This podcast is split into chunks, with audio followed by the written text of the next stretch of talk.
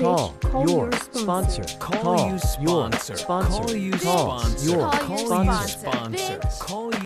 Bitch, call your sponsor. Call your sponsor. Welcome back to Bitch Call Your Sponsor with Misty and Sam. Hi, Misty. Hello, Sam. How are you today? Cheerio. oh, good, good, good, good. So, I, oh, let's do our primary purpose. Sure. Our primary, primary purpose, is, is for, Misty and Sam, to, grow, their our friendship, and, maybe, help, others. Up to y'all. Maybe we do, maybe we don't, but we're having fun. Non-attached. Exactly. Um, okay. So, where am I? Treatment centers. Mm. I know, right? Um, I have very strong opinion about treatment centers, and here's what I have to say first. Mm. It's important to be very careful when discussing a topic related to addiction treatment because there is no one size fits all approach, and what works for one individual may not work for another. And treatment centers do play a crucial role in addiction treatment, especially in severe cases. Mm. Okay, so there's my, you know, warning. And I have 30 years experience in Alcoholics Anonymous, but I am in no way a licensed professional. So Hmm. take whatever you want and leave the rest. Um, there we go. This is just strictly my opinions, Mm. which is I don't know how helpful treatment centers are. And my two biggest things about this are when and, and i'm just talking about your uh, average garden variety alcoholic person Mm. right Mhm. like maybe they do a little drugs maybe they don't but they're struggling with alcohol and now they want to get sober their family wants to get sober garden variety i'm not talking about severe fentanyl addiction or any of that Yep. um, but what happens is a lot of people in recovery, I've no, I've observed that there's a lot of shame and um, disassociation and procrastination and all of this stuff, right? Mm. and fear. And so let's say you're having a problem drinking, your work gets on you, your your spouse, the bills are behind, whatever, and you're feeling overwhelmed and you get to go to this treatment center for 30 days.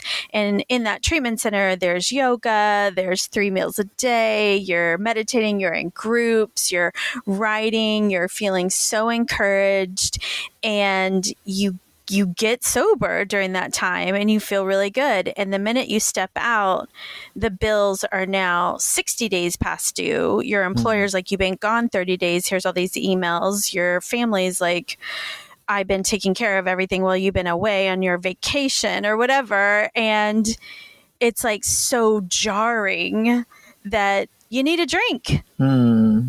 and it AA is free essentially. I mean, you're asked to give a dollar, two dollar donation, but you just walk in the doors and you have to be a little bit in reality and have people who help you who have experienced strength and hope like a penguin Mm. um, and kind of carry you a little bit, but not all the way, so that you're just completely separate from the world outside and getting this delusional break yeah. there. That's that's it for now. I have to have you speak, so I will be quiet. No, thank you for bringing this topic. I think it's so important. So, you know, like you, so my experience is that I didn't do a formal rehab. Um, I was unemployable. Um, and I did move away from where I was initially, you know, at the start of my recovery. So I was in my own kind of uh, scenario that uh, had, it wasn't my usual um, daily interaction, right? So I wasn't around all the same people, places, and things. Um, and so I guess I would say what I have seen is that um, there is something to be said about going away. Like I think it, it also says in our literature, if you know they're jittery or befogged, like yes, get the medical attention, right? Like deal with the stuff that's there, and then Right. um, you know they can then, if they're open and willing to work a program.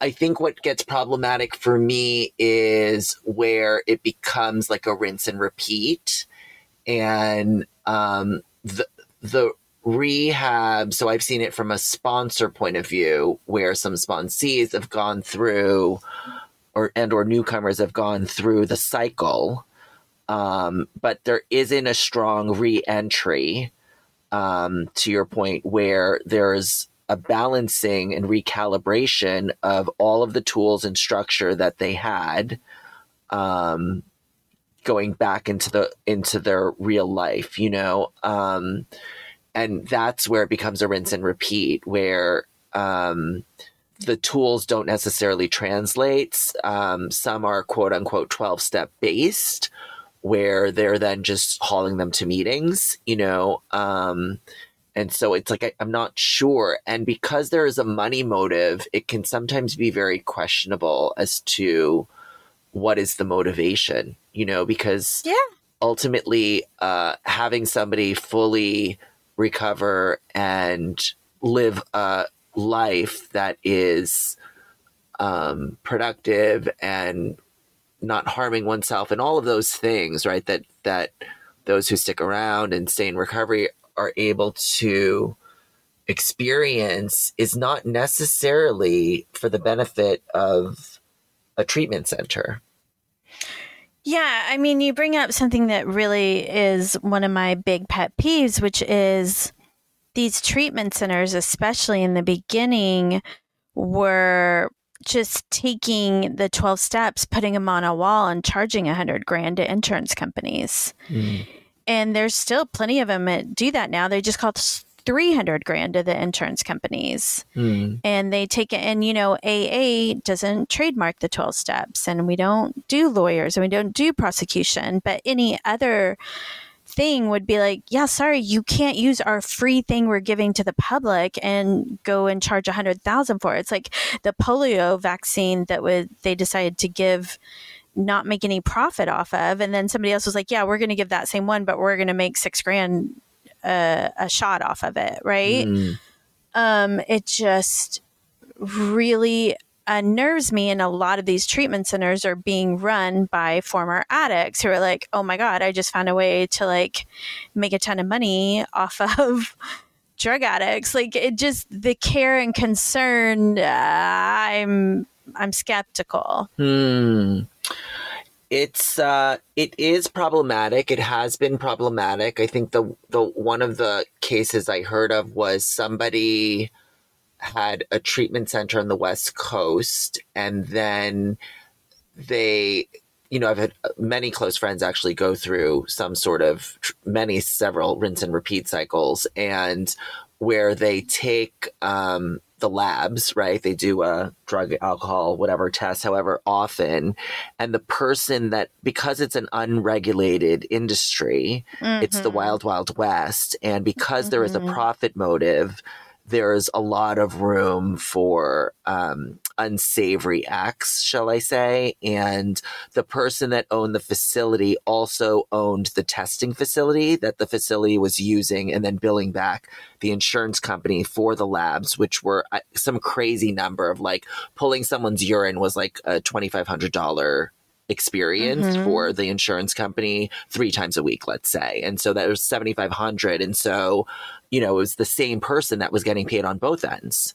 Um, Yeah. and so it, it Yeah. leaves, it leaves a lot of, um, room for shady, shady, shady things. Yeah. And when you sober up a horse thief, all you have is a sober horse thief. Exactly. So having the prisoners run the prison just leaves many opportunities. And what hurts my heart is that you have tons of families who are don't have experience in recovery and they're looking for help for their, you know, young adult kid and you know they have there was a, a recent article where they called these treatment centers and the per and they posed as like a 26 year old woman or a parent of a who had a daughter that was 26 years old and they were looking for treatment.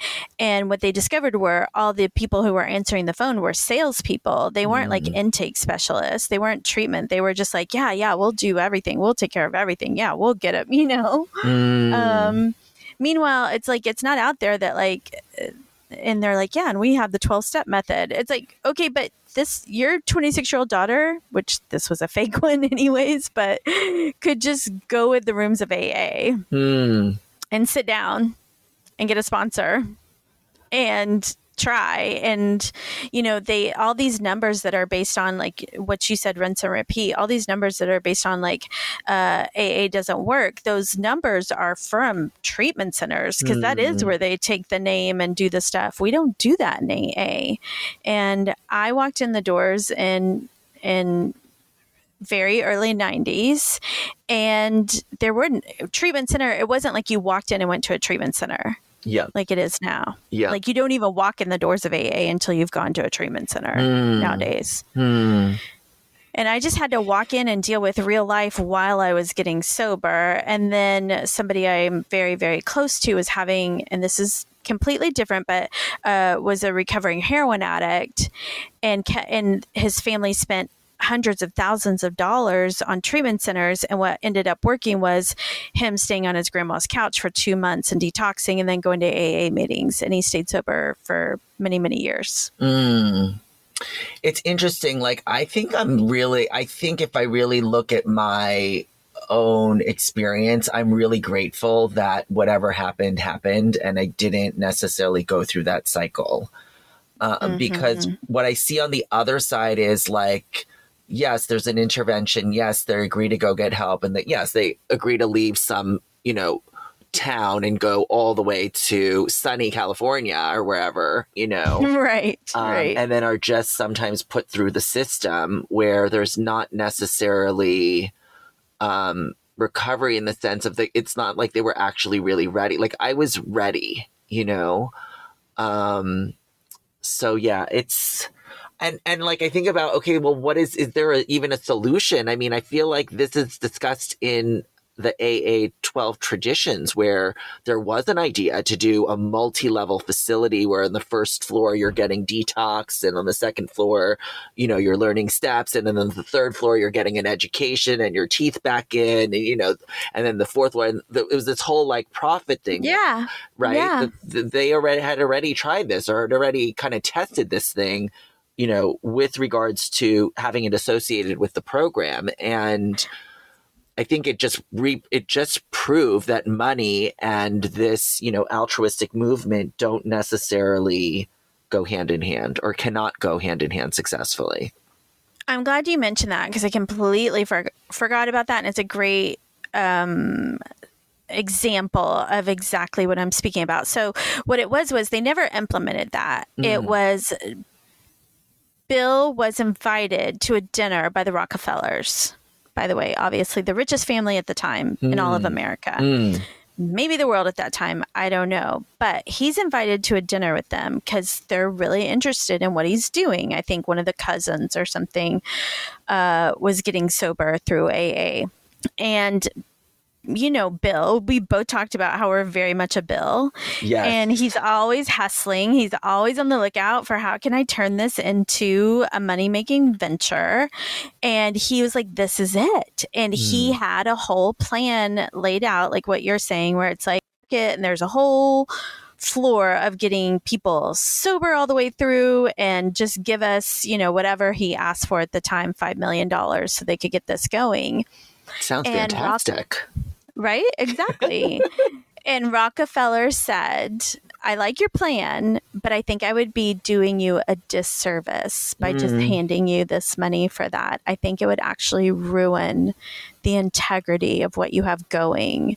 And Bill walked away from that just so defeated, but then later was like, that was exactly the right move. Like, thank Mm. God, the, the divine creator knew better Mm. than my ego and my hustle. But yet now, what we have is okay, yeah, we're not involved, but all these people are doing that. Yeah. They're all doing it and it's all 12 step, you know, whatever those the word is, you know, where it's not really AA, but it's 12 step whatever. Model. Yeah, Yeah. They're basically have it on the doors and they're using everything of 12 step and charging families who don't know better. Yeah. Sponsor. Call, you your sponsor. sponsor. Call you Call sponsor. your Call your Call you sponsor. sponsor. Call you. Bitch, call your sponsor. Call Part 2 your on Monday. sponsor. Send us an email with comments, questions, or concerns bcysponsor at gmail.com. Don't forget to rate five stars.